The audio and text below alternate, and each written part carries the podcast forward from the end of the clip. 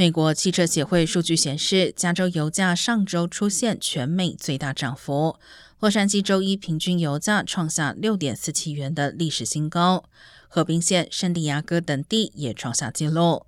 伯克利加大能源研究所所长伯伦斯指出，随着加州能源转型，目前州内炼油厂仅剩下十四家。加上加州对汽油成分要求更严格，导致容易受到炼油厂无预期停工的影响，因为无法依赖其他地区额外供应。州长纽森则指出，全国汽油均价仅约三点七九元，质疑石油公司哄抬价格。